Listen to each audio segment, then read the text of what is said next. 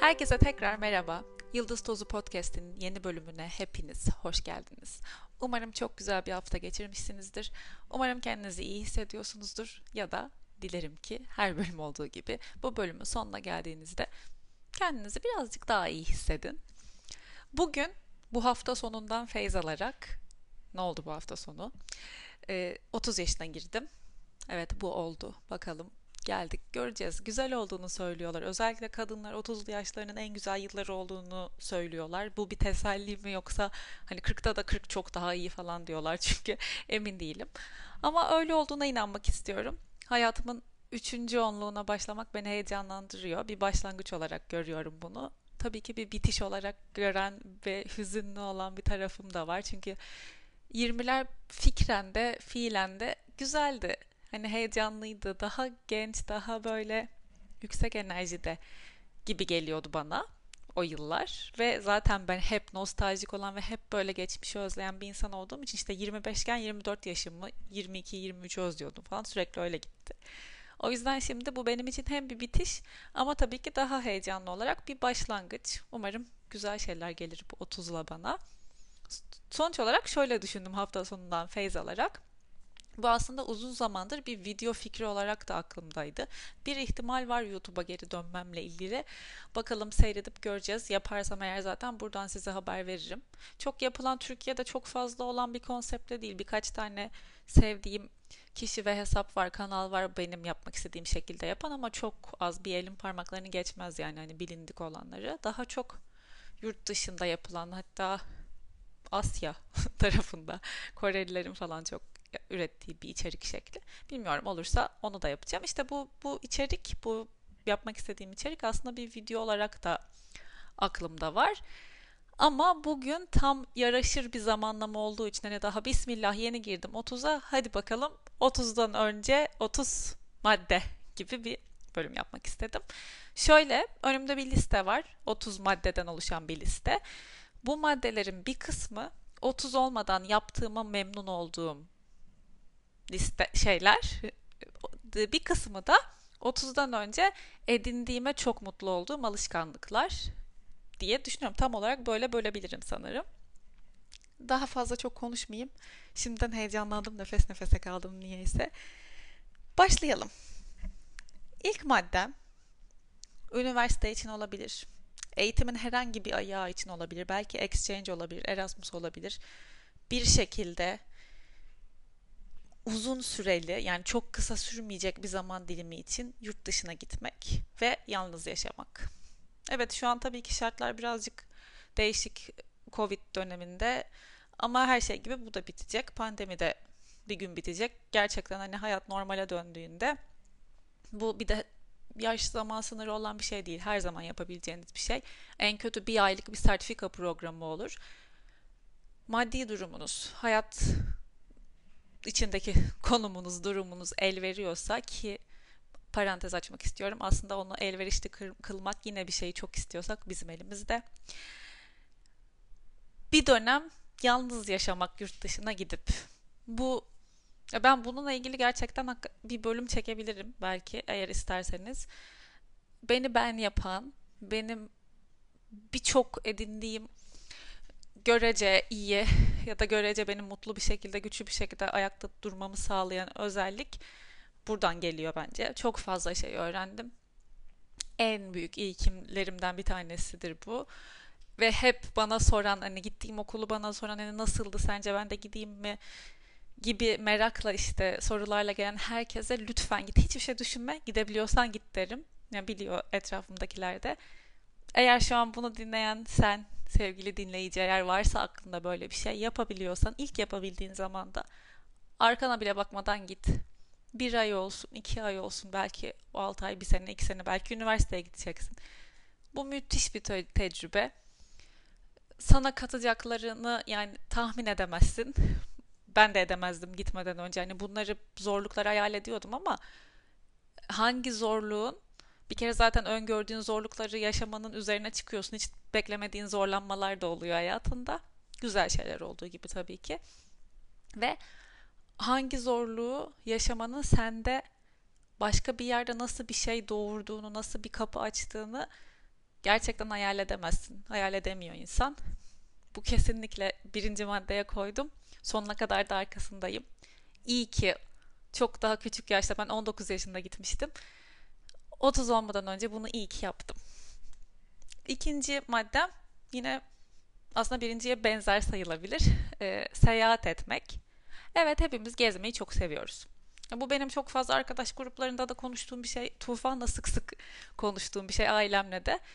Ya evet herkes seviyor biliyorum seyahat etmeyi, gezmeyi. Kim sevmez ki yani hani çok güzel bir şey. Ama herkes aynı oranda sevmiyor bunu. Bunu bir kabul etmek lazım.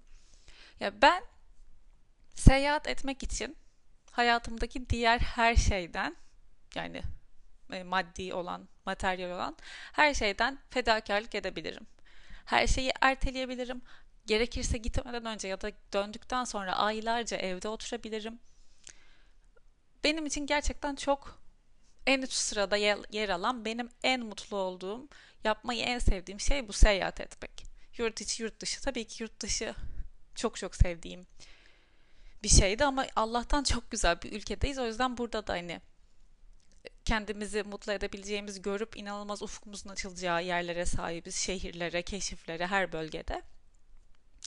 30 yaşından önce bu seyahat etme tutkumun peşinden gittiğim için, birçok dünyanın farklı yerine gittiğim için, birçok farklı kültür gördüğüm için çok çok mutluyum. Size de bunu küçükseniz eğer dinleyici şu anki kim bilmiyorum. Eğer küçüksen bunu dinleyen kişi varsa böyle bir sevgin, ilgin, tutkun lütfen bunun peşinden git. Lütfen bunu eğer senin için de benim bahsettiğim şekilde içine titretecek kadar değerli ve önemli bir şeyse bunu bir çanta uğruna, bunu bir teknolojik alet uğruna, bir cep telefonu uğruna, bir işte ayakkabı uğruna erteleme, rafa kaldırma. Boş ver onları zaten alırsın. Boş ver. Yani para harcayacağım bu tarz materyal şeyler zaten hep olacak. Hiç bitmeyecek. Onu öncelik listesinde birazcık aşağılara itersen gerçekten belki seyahat için sana bir kapı, bir fırsat açılacak. Kenarda birikmiş paran olacak. Yapmak istediğin şeye, gitmek istediğin yere gidebileceksin. Yapmak istediğini yapabileceksin. İkinci maddem buydu. Üçüncüsü de hemen zaten yine bununla alakalı bunu takip ediyor. Önce İngilizce olmak üzere dil öğrenmek. Ya isterdim ki şu an ben daha da fazla dil öğreneyim, başka bir dil daha öğrenmiş olayım. Gerçekten çok mutluyum. E, şu an ben kendi dilim dışında İngilizce ve Fransızca biliyorum. İtalyanca öğrenmek istiyorum. Yunanca çok ilgimi çekiyor öğrenmek istiyorum. Belki İspanyolca öğrenirim. Yani çok çok faydalı olan bir şey ve bence sadece beyni bunun üzerine çalıştırarak bu başka bir dili konuşma, başka bir dilde düşünme, onu çevirme kafanda bunu bu alanda ehlileştirerek sanki bir kas gibi aslında başka bir sürü şeyi de mümkün kılıyoruz kendimize farkında olmadan. Hani dil öğreneyim o zaman işte şunu yapabilirim falan gibi düşündüğümüz bir şey olmuyor. Ama çok değişik şekillerde çiçek açtırıyor insana bence dil bilgisi. Tabii ki önce İngilizce çünkü bence bugün yapmak istediğimiz bir sürü şeyle ya da bilgi almak için öğrenmek istediğimiz her şeyde İngilizceye ihtiyacımız var. O yüzden önce İngilizce olmak üzere İngilizce biliyorsan iyi biliyor olmaktan bahsediyorum ama yani çat pat bilmekten bahsetmiyorum. İyi biliyor hale gelmek İngilizceyi eğer zaten biliyorsam da bir dil daha öğrenmek için bugün envai çeşit imkan var. Bir sürü fırsat var. İnternetten artık eğitimler, online eğitimler. Benim en yakın arkadaşım bu yasak zamanında yani karantina sürecinde İspanyolca dersi aldı üç arkadaşıyla online Zoom üzerinden. Böyle haftanın iki günü üçer saatten ve çok da memnun kaldı. Bir şey istiyorsak her zaman bir yolu bulunuyor aslında.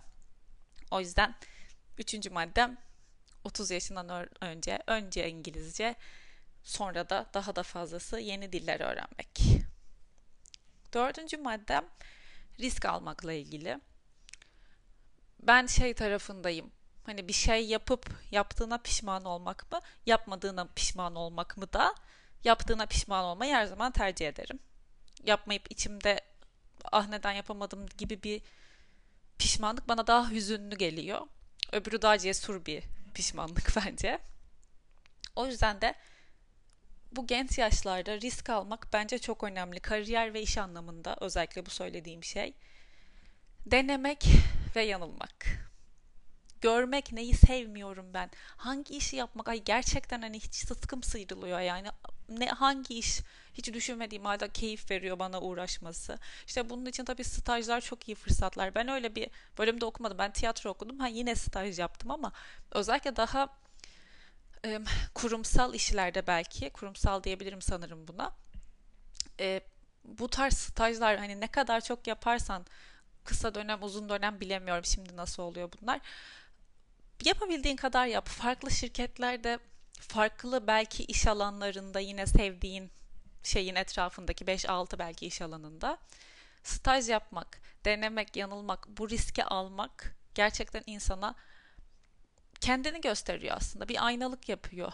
Bak Gizem sen mesela bunu yapmaktan keyif almıyorsun ama bak şu şu sana şunu sağladığı için aslında hoşuna gidiyor ve o günü belki 9'dan 5'e kadar çalışıyorsan e, mutlu ve tatmin olmuş bir şekilde geçiriyorsun. Tatmin tatmin olmuş bir şekilde hissederek geçiriyorsun.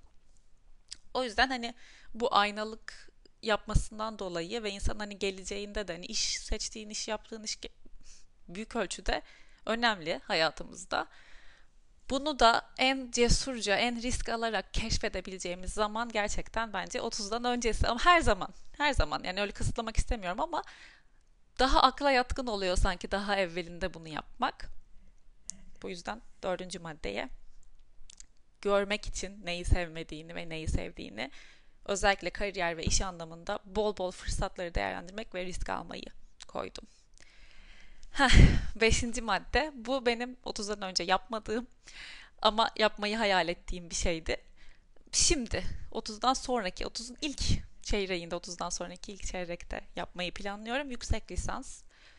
Ya benim için ben eğitime önem veren bir insanım. Zaten anlaşılmıştır bu zamana kadarki anlattıklarımdan da herhalde.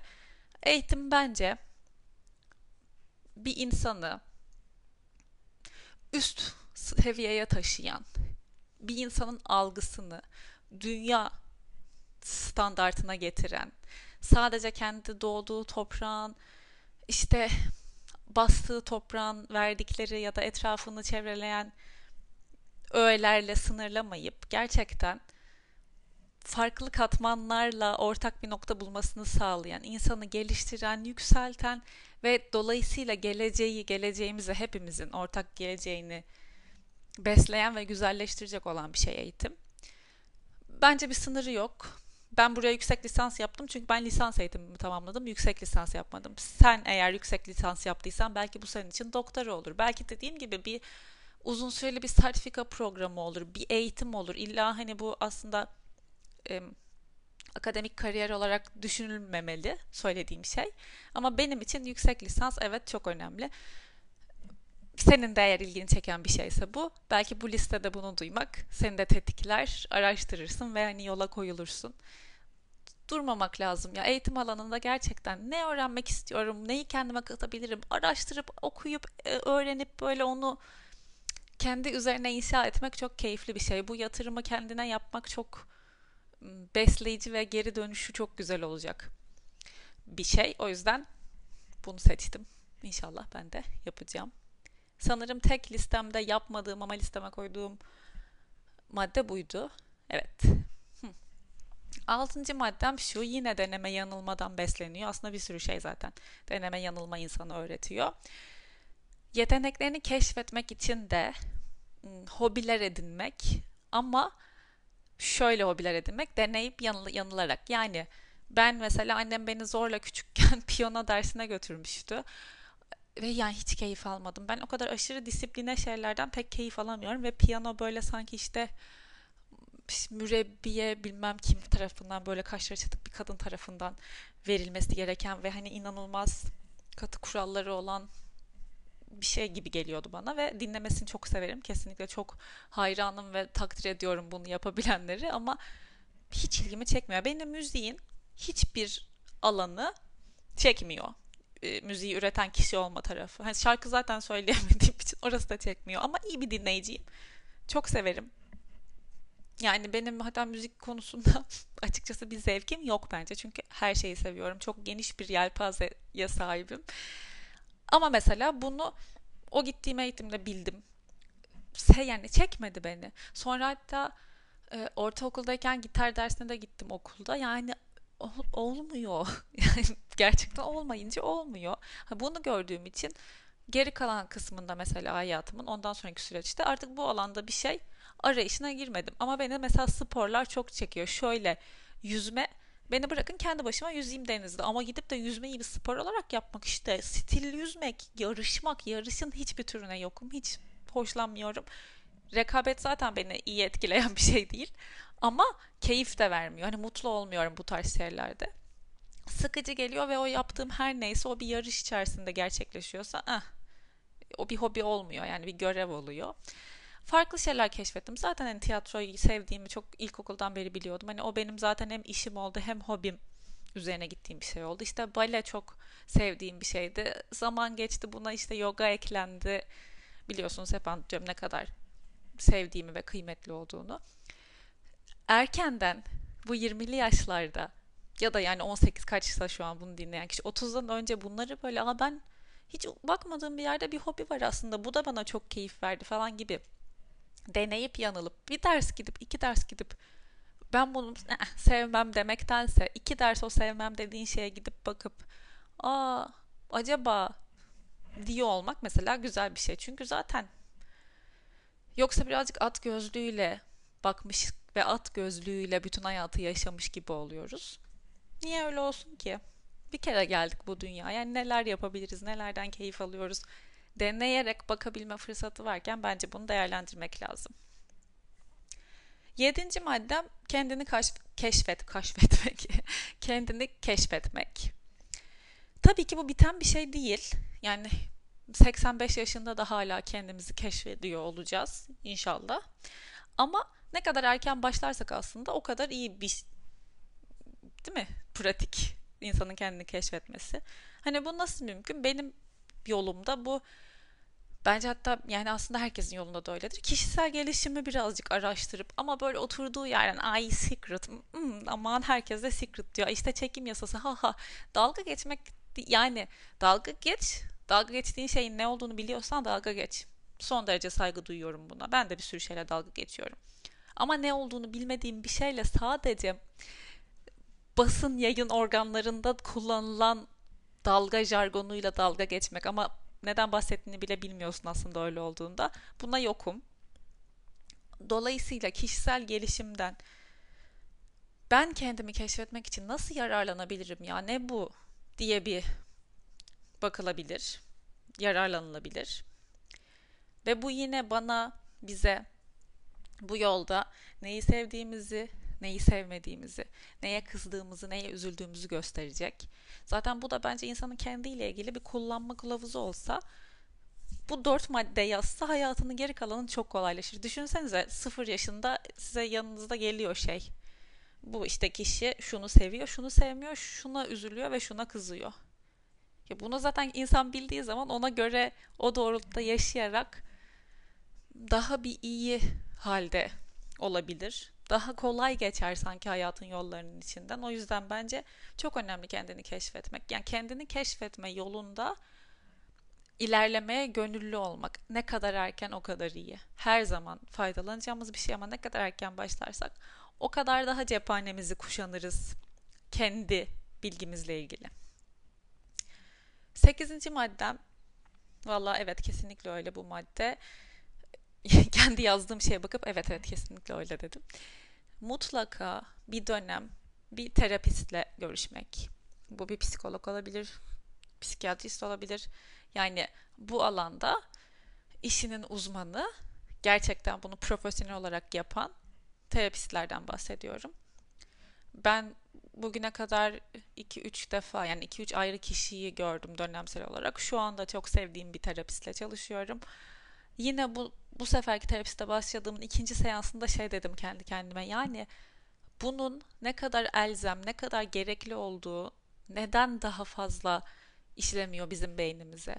Zannediyoruz ki illa ya bir depresif hal ya bir işte anksiyete, panik atak ya da işte bir büyük bir travma sonrası bu kişilerden destek alınabilir. Mesela atıyorum her gün ağlıyorsam ya da işte yemek problemi çekiyorsam, çok büyük stres içindeysem sadece bir psikolog ararım, bir psikiyatriste gitmek isterim. Oysa tam tersi bence. Zaten o aşamaya insanı sıradan yaşadığı günlerdeki artı eksi deneyimleri, zorlanmaları, işte o deneyimlere bakış açısı getiriyor. O yüksek stres, işte anksiyete, büyük depresif hallere.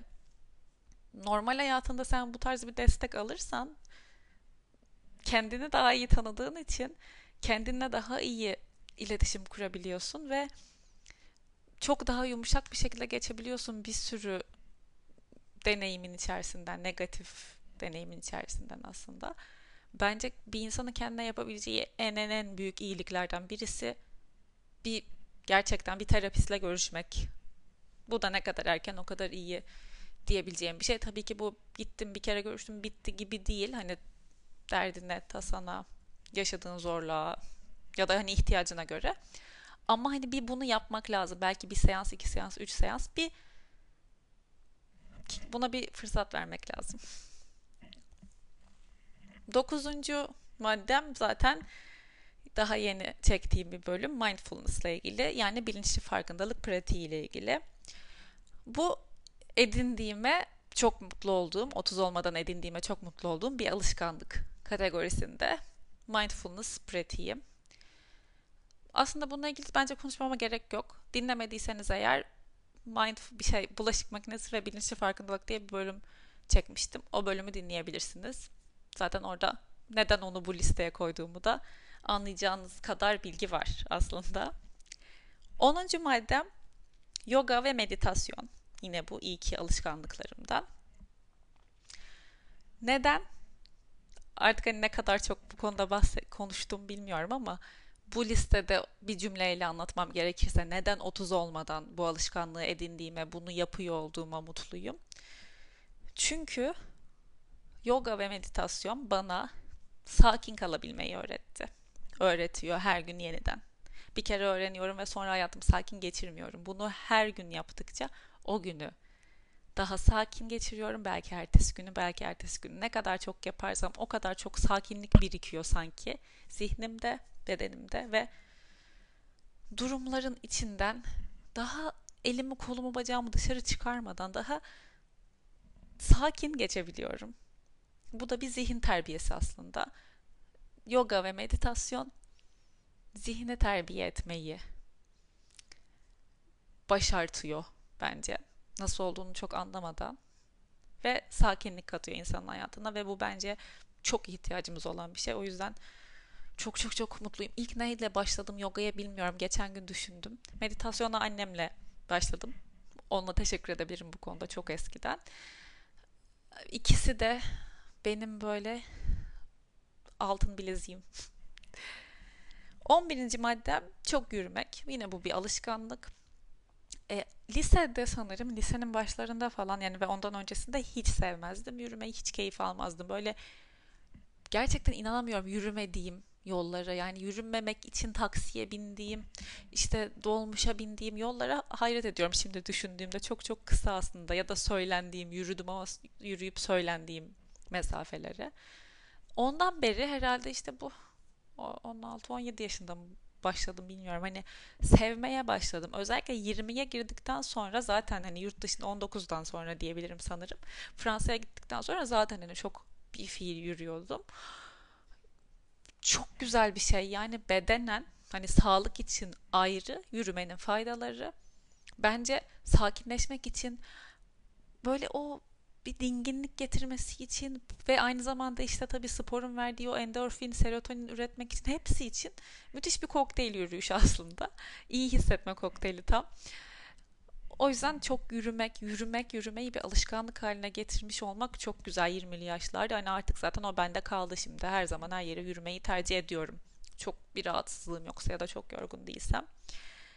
Buna bir fırsat verin bence. Zaten bu arada böyle diyorum hani bunu buna bir fırsat verin işte bu size faydalı olur falan. Ben aslında bu listeyi hazırlarken çünkü şöyle düşündüm. Kendi bir kardeşim olsa genç küçük. Ona hani 30 olmadan bak bunları bunları bunları istersen dene hani bu benim yolculuğumda gizem olarak bana çok iyi gelen şeyler iyi ki yaptım dediğim ya da iyi ki bu alışkanlığı edindim dediğim şeylerden oluşuyor bu liste. Hani sen de bak bakalım belki sana da öyle olacak mı diyeceğim maddeler var burada. O yüzden hani böyle cümleler kuruyorum. 12. maddem de çok su içmek. Bunu da bayağı değindim bugüne kadarki bölümlerde sanırım. Benim çok yani bir alışkanlığım zaten bu. Bence ilk baştan beri olan bir alışkanlık. Çünkü annem de benim çok su içer. Hani bilmiyorum bunu çaba sarf ederek kazandığım bir alışkanlık değil. Kendiliğinden böyleydi ve yani çok artık ben, benim bununla ilgili bir şey söylemem gerekiyor mu bilmiyorum. Suyun faydalarıyla, su içmenin faydalarıyla ilgili. Bu bence hani 30 yaşından önce edindiğim zaten dediğim gibi çok eskiden edindiğim ve bana bu yol boyunca bedenime inanılmaz güzel güç veren, inanılmaz şifalandıran, beni temizleyen, arındıran bir şey. Mutlaka herkese yani hangi yaşta olursa olsun hiçbir zaman da geç değil. Yani yeter ki için su, su içmeye başlayın. Bol su içmek müthiş güzel bir cephane bence yolda. Bir sonraki madde, 13. madde bedene kulak vermek.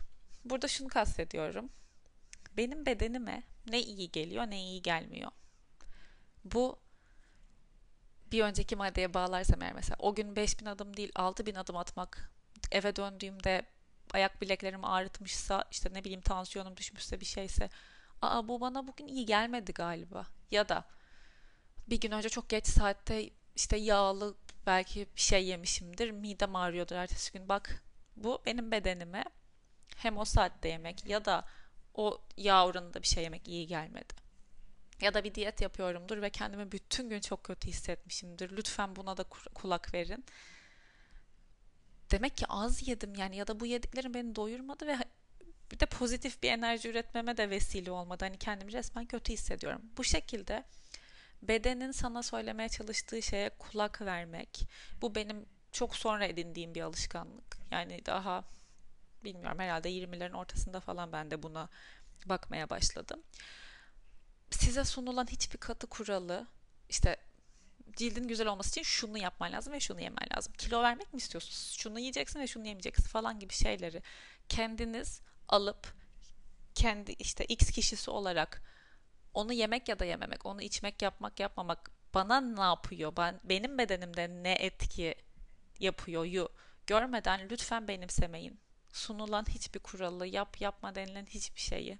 Tabii ki bu bir doktor tarafından sizin kim olduğunuzu bilen, sizin bedeninizi tanıyan bir doktor tarafından söylenilmiyorsa bu dediğim şey. Yiyecekleri araştırmak benim çok bu maddenin içerisinde yine yazdım. Çok faydalandığım ve kendimi iyi hissetmemde, kendime iyi bakmamda bana çok yardımcı olan bir şey. Hangi yiyecekte ne varmış? Hani bunu yiyorum ama bu bana ne yapıyor? Bedenime ne yapıyor? İşte içeriği ne? Bugün kendime birazcık boğazım mı acıyor? Hmm, o zaman bugün biraz C vitamini bir şey yiyeyim. Belki antioksidanlı bir şey yiyeyim. Neydi antioksidan vardı? Aa, şey mesela karbonhidrat benim birazcık ağrımı arttırıyor. Bugün biraz az yiyeyim gibi kendin keşfetmek ve kendi kendi bedenine öyle bakabilmek, böyle bir yaklaşımda bulunabilmek çok faydalı bir şey. Bu zaten hani ömür boyu ruhsal ve bedensel sağlığını da destekleyecek bir şey bu yaklaşım. O yüzden iyi ki diyorum yine. Ve bununla bağlantılı ve ironik olarak belki de tam tersi gibi görünecek bir şey ama aslında öyle değil. 14. maddem lütfen kilo kaygısı olmadan yiyip için. Tabii ki hani her gün olarak bunu söylemiyorum ama hayatı Uf, canım çok hamburger ve patates çekiyor ama yememeliyim çünkü o zararlı işte ve çikolata istiyorum ve bunu yapmamalıyım ya da ne bileyim şu tatlıyı çekiyor canım ama şeker zararlı gibi ay bitmeyen bu muhabbeti, bu kaygıları, bu endişeyi o erken yaşlarda en azından her gününüzün her öğününe getirmeden yaşayın özgürce yiyip için neyse o istediğiniz şey. Eğer onu o sırada aldıysanız ve zaten yiyorsanız ne olur o ısırığın, o ağzınızdaki tadın, her yutuşunuzun, her lokmanın böyle iliklerinize işleyene kadar tadına varın ve keyfini çıkartın. 15. Bir hayvan sahibi olmak. Yani bu konuda ne diyebilirim ki? Eğer zaten şu an herhangi bir hayvan besliyorsanız, evcil hayvanınız varsa biliyorsunuzdur ne demek istediğimi. O bir his. Bence bunu ben çok kelimelerle, cümlelerle anlatamam. Bu bir his ve bu insana bir şey yapıyor. Ruhuna başka hiçbir şekilde doldurulmayacak bir şey tak böyle ekliyor. Ruhunun ya da bir boşluğunu dolduruyor ama oraya başka bir şey giremiyor. Sadece bence bu duygu. Mükemmel bir şey. Eğer bu konuda yetkinseniz gerçekten bir hayvana alıp bakımına maddi manevi ilgi verebilecekseniz ve altından kalkabilecekseniz bu bakımın mutlaka bir sürü hayvan var sahiplenilmeyi bekleyen kediler, köpekler. Şu an yapamıyorsanız belki bir kuş beslersiniz ne bileyim. Her şey olabilir. Yeter ki bir hayvan besleyin. Ben ömrümün sonuna kadar hep bir hayvan sahibi olmayı hayal ediyorum. Hiçbir zaman evimi içinde keşke mümkün olsa Audrey hiç gitmese. Audrey olmadan hayal edemiyorum. Sonrasında da yani çok çok ileriki senelerde de hep bir hayvan olacak evimde. Bir sonraki maddem 16. maddemiz daha çok doğayla haşır neşir olun. Ben buna çok erken bence başladım. Zaten çünkü doğanın içinde oturuyordum. 30 yaşından önce bunun benim için bir alışkanlık, bu böyle yemek, su gibi bir ihtiyaç haline gelmesi bence çok değerli ve çok kıymetli bir şey. Çünkü insan bazen bu şehir hayatının işte urban yaşam stilinin uyuşturuculuğunda farkına bile varmıyor. Ne kadar az ağaç gördüğünü, gökyüzünü ne kadar sınırlı bir alandan görebildiğini vesaire. Daha çok çime, denize, doğaya, ağaca, toprağa temas etmek ve bunu böyle kesintisiz görebileceğin fırsatlar yaratmak, buna bilinçli bir şekilde zaman ayırmak, belki bütçe ayırmak, gününü, haftanı buna düzenli olarak yer verecek şekilde şekillendirmek, değmek, toprağa değmek, çimi ellemek, çiçeği görmek, koklamak, gökyüzüne bakmak müthiş bir şey. Ben doğadan inanılmaz besleniyorum. Yani kesinlikle bir yani böyle bir şey yüksek enerji veren bir ilaç almış gibi ne bileyim vitamin multivitamin almış gibi oluyorum. Bu bence hepimizde böyledir. Bunun aksini söyleyen gerçekçi gelmiyor bana. Olamaz. Belki başka şeyler insanın ona bakış açısını etkiliyordur ama hani doğa bana iyi yok. Hiç iyi gelmiyor. İşte ağaç görmek, deniz görmek falan diyen çok bence ciddiye alamıyorum gibi. O yüzden onunla bakış açınızı bir gözden geçirin ve daha fazla fırsat verin kendinize doğanın içinde olmaya. Benim iyi ki dediğim bir şey bu. 17. maddem yemek yapmayı öğrenmek. Bu zaten birinci maddedeki gibi yalnız yaşamak durumunda kalıyorsan zaten çok erken yaşta bunu öğreniyorsun.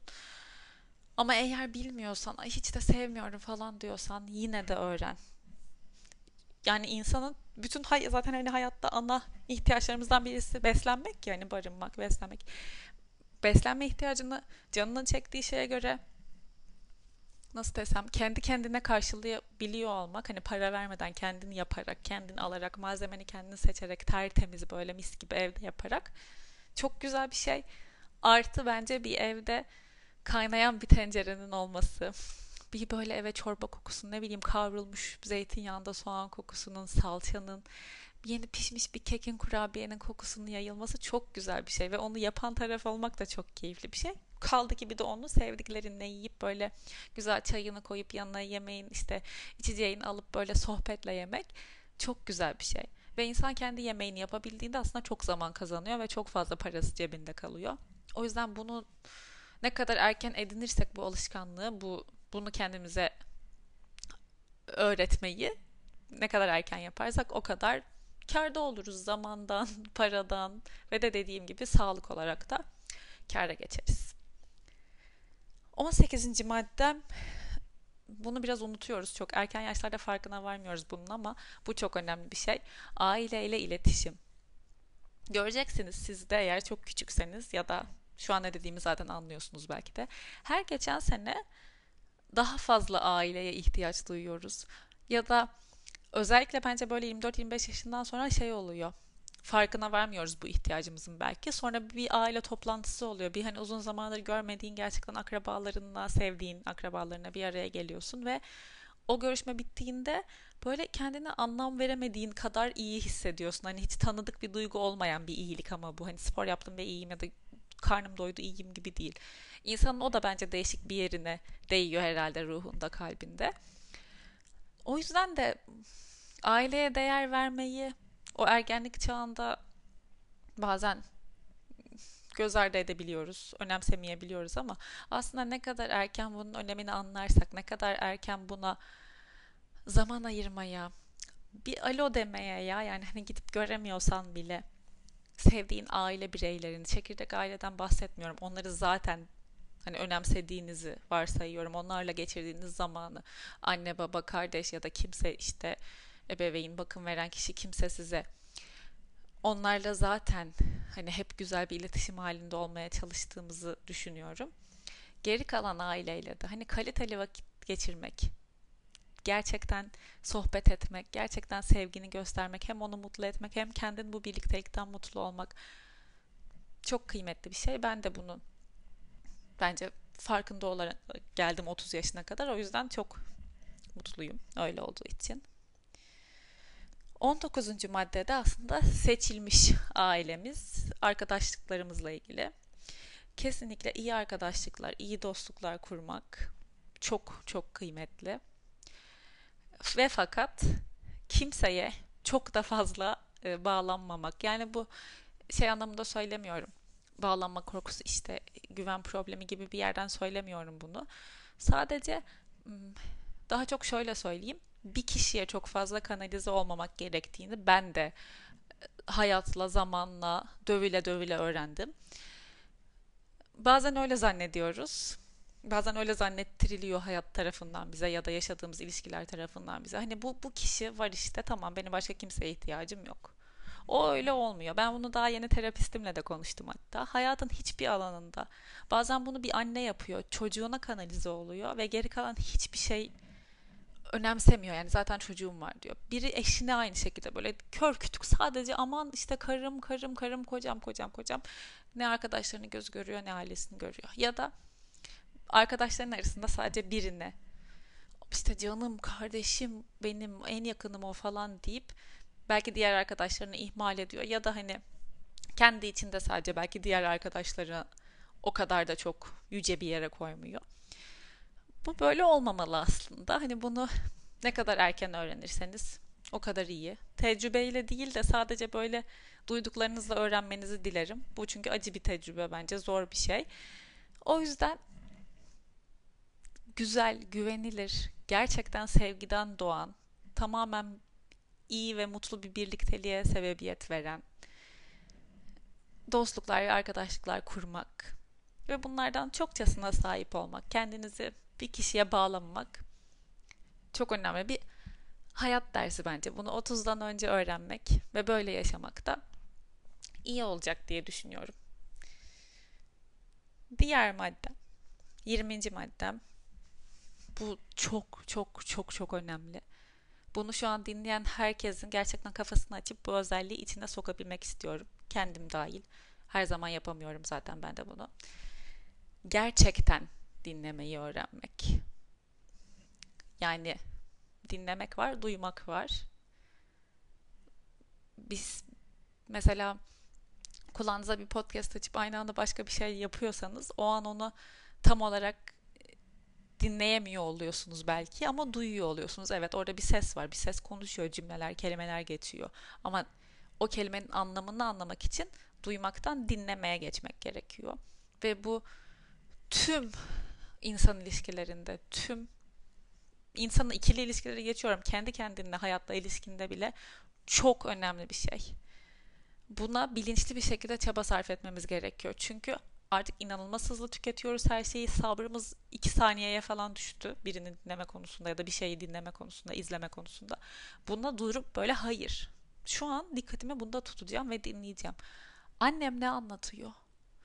bu kişi bu videoda ne anlatmak istiyor? Ya da arkadaşım ya da öğretmenim, iş arkadaşım şu bu. Ne diyor ya? Duymuyorum, dinliyorum. Sadece duymak değil. Buna cidden emek vermemiz gerekiyor. Her geçen sene daha da zor hale geliyor bu. Biz ne kadar erken emek vermeye başlarsak o kadar faydasını göreceğiz. Hep şey diyorum yani birisi sana ölümsüzlüğünün sırrını söylüyormuş gibi düşün o an onu dinlerken hep bunu tufanda konuşuyoruz. Ya da işte o an hayatındaki en önemli problem ne? Mesela çok atıyorum bir ödemen var ve işte o ay o parayı kazanman gerekiyor ve öyle bir fırsat yok şu an önünde. Ve biri seni lafa tuttu bırı bırı bir şeyler anlatıyor. Hatta sevmediğin biri bile olabilir bu. O sana o ay o parayı kazanmanı sağlayacak gizli sırrı, anahtarı söylüyormuş gibi dinle ne anlatıyorsa. Çünkü bilemezsin, çünkü bilemeyiz, bilmiyoruz zaten.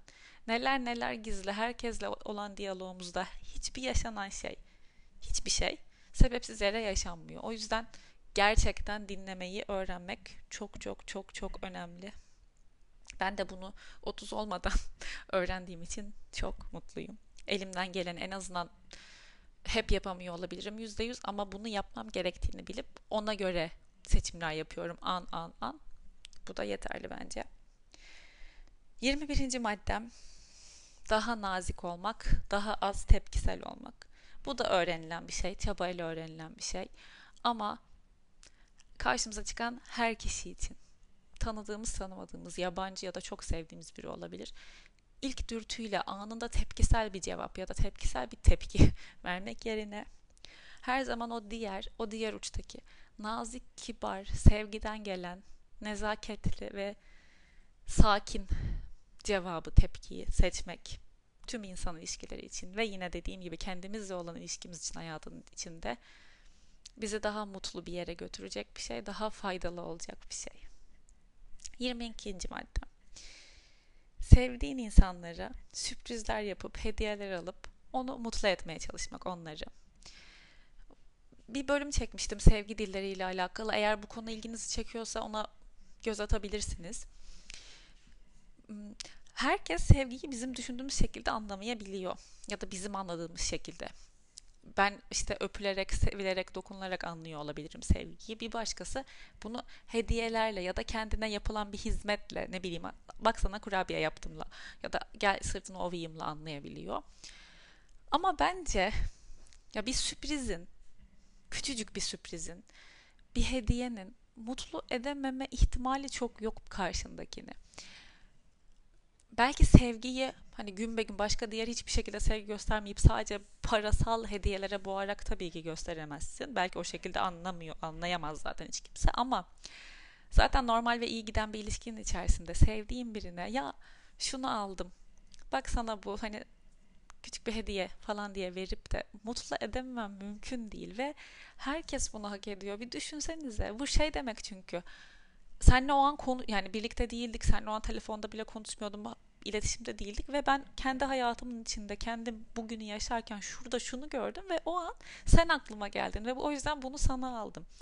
Bu ne kadar insana kendini karşındakine değerli hissettiren ve mutlu edecek olan bir şey. Bunu bence yeterince yapmıyoruz. Ben de bu çok var. Çok severim. İnanılmaz çok severim hediye vermeyi. Almaktan daha çok severim hatta. Ve bu benim çok işime yaradı hayat boyunca. Hep herkese alınacak en doğru hediyeyi ben bilirim yani gerçekten bu biraz iddialı ama hakikaten öyle bana sorar böyle arkadaşlarım ya da işte kime ne alınacak falan diye. Çok kıymetli bir şey. Bu da aslında bence yine iyi dinlemekten geçiyor. Biri laf arasında bir şey söylüyor, geçiyor. Sen oradan anlıyorsun, onu hakkında tutuyorsun. Bak bu bunu seviyormuş demek ki falan diye. Bu da çok kıymetli bir şey bence. 23. madde tek başına zaman geçirmekten, tek başına kalmaktan keyif almak. Bu bir sinemaya gitmek olabilir yalnız başına. Pandemi olmasaydı. Bu bir sokakta yürümek olabilir. Alışverişe gitmek olabilir. Mağazaları tek başına gezmek olabilir. Kahve içmek olabilir. Sürekli kendimizi bir başkasının varlığıyla meşgul etmeye çalışıyoruz. Onu yapmıyorsak yalnız başımıza şimdi birbirimizi kandırmayalım. Hepiniz şu an bunu biliyorsunuz neden bahsettiğimi. Bir şey mi beklememiz gerekiyor? O telefon hemen elimizde. Instagram kayıyor, işte oyun açılıyor, oynanıyor, Twitter, haberler. Yahu bir durun. Bir dur. Ben kendime de bunu söylüyorum. Bir dakika meşgul olma bir şeyle ya. Bir kendi kendine sadece kal. Bu ne kadar kıymetli bir şey. Gerçekten ben bunu yani zaten hayat dolayısıyla tek başıma yaşadığım için gittiğimde yurt dışında çok yaşadım ve hep çok keyif aldım kendi başıma oturup bir kahve içmek, kendi başıma 2-3 mağaza gezmek işte, bir yerde oturup kitabımı okumak, yürümek bunlar bana o kadar iyi geliyor ki bundan kaçmamamız lazım bence. Hatta buna bilinçli bir şekilde zaman ayırmamız gerektiğini düşünüyorum. Bu çok benim için önemli bir maddeydi. Sonlara bırakmışım ama aslında sonlara bıraktığım her şey de çok önemli. Yani bir sıra önemlilik sırasıyla gitmiyorum. 24. maddem karşılıksız iyilikler yapmak ve yardımda bulunmak. Bu hmm, birine maddi olarak bir yardımda bulunmak olabilir. Küçülen eskiyen kıyafetlerini güzelce ayırıp ihtiyacı olan birine vermek olabilir. Sokakta birine gülümsemek olabilir. Karnı aç birinin karnını doyurmak olabilir. Hayvanlara yardım etmek olabilir. Mama koymak, su koymak. Yaralı bir hayvan gördüğünde ona nasıl yardım edebileceğini araştırmak, peşinden gitmek. Gerçekten hiçbir karşılık bulamayacağın, somut bir karşılık bulamayacağın. Çünkü her iyiliğin soyut, manevi bir karşılığı var. İçimizde yarattığı bir tatmin var. Çok farklı bir his var. Bunları yapmak, bunları küçücükten alışmak, erkenden alışmak, elinde cebinde ne varsa ya da yoksa hani ona göre bunu hayatında pratik etmek çok önemli bir şey bence. 25 alışkanlıkları düzenli olarak sorgulamak. Çünkü bununla ilgili de çok konuşuyorum ama biz biz zannettiğimiz bunu yapmaktan keyif alıyoruz diye düşündüğümüz şeyler aslında belki de çok eskimiş, çürümüş, örümcek ağ tutmuş ama biz onun içinde böyle dönüp dönüp duruyoruz işte. Sabah kahve içmeye alışıyoruz. Kendime söylüyorum galiba bunu şu an. Aç karnı uyanıp hemen işte espresso içeceğim bir tane falan. Bazen tadını bile almadığım oluyor. Otomatiğe bağladığımda makine gibi bir şekilde yaptığımız şeyleri, alışkanlık dediğimiz her şeyi, bu uyanma saati olabilir, yatma saati olabilir, bilgisayarda yaptığın şey olabilir, yediğin şey, içtiğin şey, spor bile yani. Hani böyle tok tok tok işte deli gibi ağırlık kaldıracağım, onu yapayım, bunu yapayım.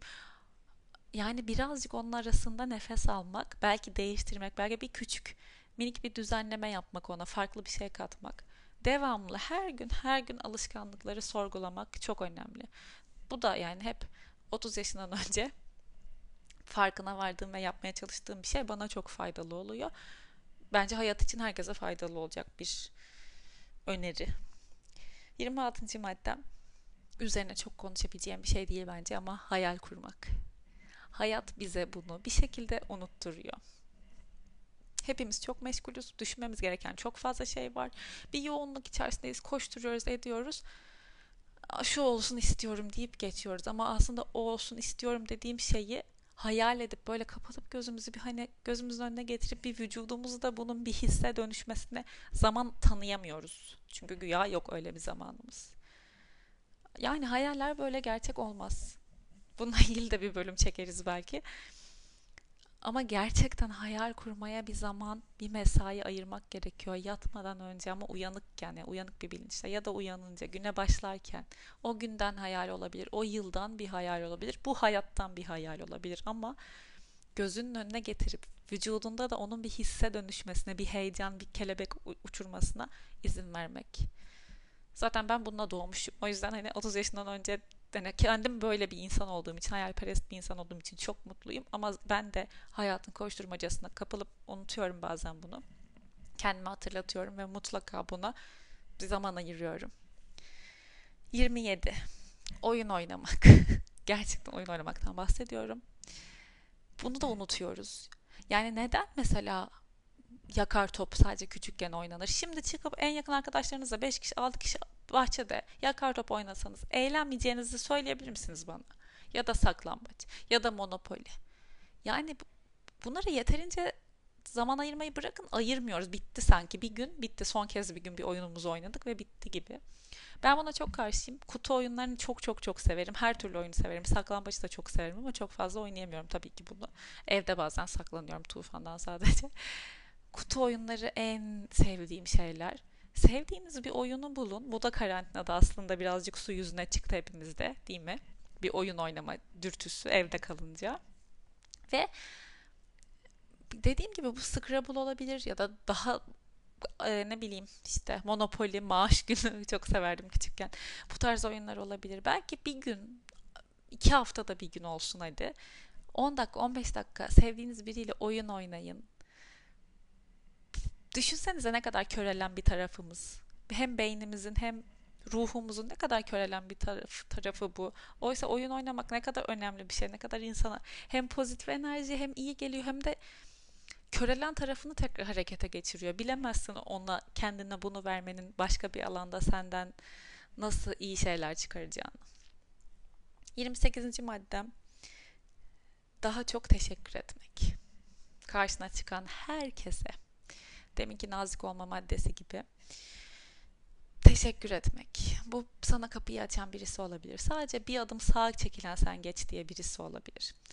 Ailen olabilir, eşin, dostun, sevdiğin birisi olabilir. Gerçekten sık sık bol bol teşekkür etmek. Bu zincirleme bir etki yaratıyor hayatımızda. Kelebek etkisi gibi ve dünyaya yayılıyor. Teşekkür etmek. Hem bu tarz insanlara, etrafımızdaki canlılara hem de inandığın yaratıcı güç neyse Allah'a, Yaradan'a, evrene teşekkür etmek. Mütemadiyen, sürekli, her nefeste şükretmek. Şükür ki böyle bunu da kazandığım bir alışkanlık, iyi ki dediğim bir alışkanlık 30 olmadan. 29. Aşık ol. Bak ne güzel madde kalmış 29'a. Aşık ol. Aşık olup bunun o aşkın sevgiye evrilmesini izle. İçine sine sine. Böyle o çok benzersiz bir şey çünkü. Ve eğer senin için evlilik kurumu önemliyse ve eğer evlenmek zaten istediğin bir şeyse evlen. Ben kesinlikle destekliyorum bunu. Ama dediğim gibi e, doktorun adı neydi yanlış söylemek istemiyorum. Galiba Gülcan Özer Herkes kendi hayatının kahramanı diye mi bir kitap vardı. Orada bahsediyordu işte. Aşık olduğun anda aşıkken hani onun neye evrileceğini bilmeden kurduğun ilişkiler ve yapılan evlilikler genellikle hüsranla sonuçlanıyor. Ama bunun o güzel sevgiye evrilmesini görüyorsan, tanıklık ediyorsan o işte çok başka bir şey ve bence yani o, o öyle evlilik çok kıymetli ve değerli bir şey. Ama lütfen lütfen kaç yaşında olursa olsun bunu bir listeye koydum çünkü ben 27 yaşında evlendim diye. Yani bu senin için 40 da olabilir. 24 de olabilir. Çok da hani çok da küçükken belki bilmiyorum. Neyse. Öyle de hani daha da küçüğü sanki daha insan kendi kendini yeni tanıyor oluyor ya belki zor gibi mi acaba? Lütfen herkes evleniyor diye evlenmeyin. Ve ya da bütün arkadaşlarım evlendi çocukları oluyor ben hala evlenmedim diye evlenmeyin. Lütfen o evlilik kararının bu tarz bir hayat değişikliğinin radikal bir dönüşümün içinize sinmesine, kalbinize huzur vermesine bir tanıklık edin. Ondan sonra karar verin buna. Ve 30 ve 53 dakika olmuş. İlk kez kendi kendime bu kadar uzun bir bölüm çekiyorum. 30. madde. Hani daha çok teşekkür edin demiştim ya. Daha çok seni seviyorum deyin sevdiğiniz insanlara, belki o an o sevgiyi inanılmaz doruklarda hissetmiyorken, uzun zamandır görmediğiniz biri belki, söyleyin seni seviyorum diye. Eminim şu an geri dönüp baktığınızda keşke ona daha çok seni seviyorum deseydim dediğiniz biri vardır en azından. İşte o birinin bir yıl sonra kim olabileceğini, kimin hayatımızdan çıkacağını ya da işte artık hayatta olmayacağını bilemiyoruz sık sık seni seviyorum demek. Bu çok çok çok çok mutlu olduğum bir özellik. Ki 30'dan önce bu benim için yaptığım ve hani hep alışkanlığım olan bir şey haline geldi. Çok mutluyum. Bu beni kesinlikle daha ilişkilerimde daha tatmin olmuş hissettiriyor. Daha mutlu hissettiriyor. Daha iyi, iyi ki hissettiriyor. Eh, evet 30'dan önce 30 listemin sonuna geldik o kadar çok konuştum ki hiç bu kadar uzun olacağını düşünmemiştim. Ama demek ki bunun havaya karışması gerekiyormuş bu listenin. İnşallah dinleyen herkese iyi gelmiştir. Bir kapı açmıştır belki zihninizde, kafanızda.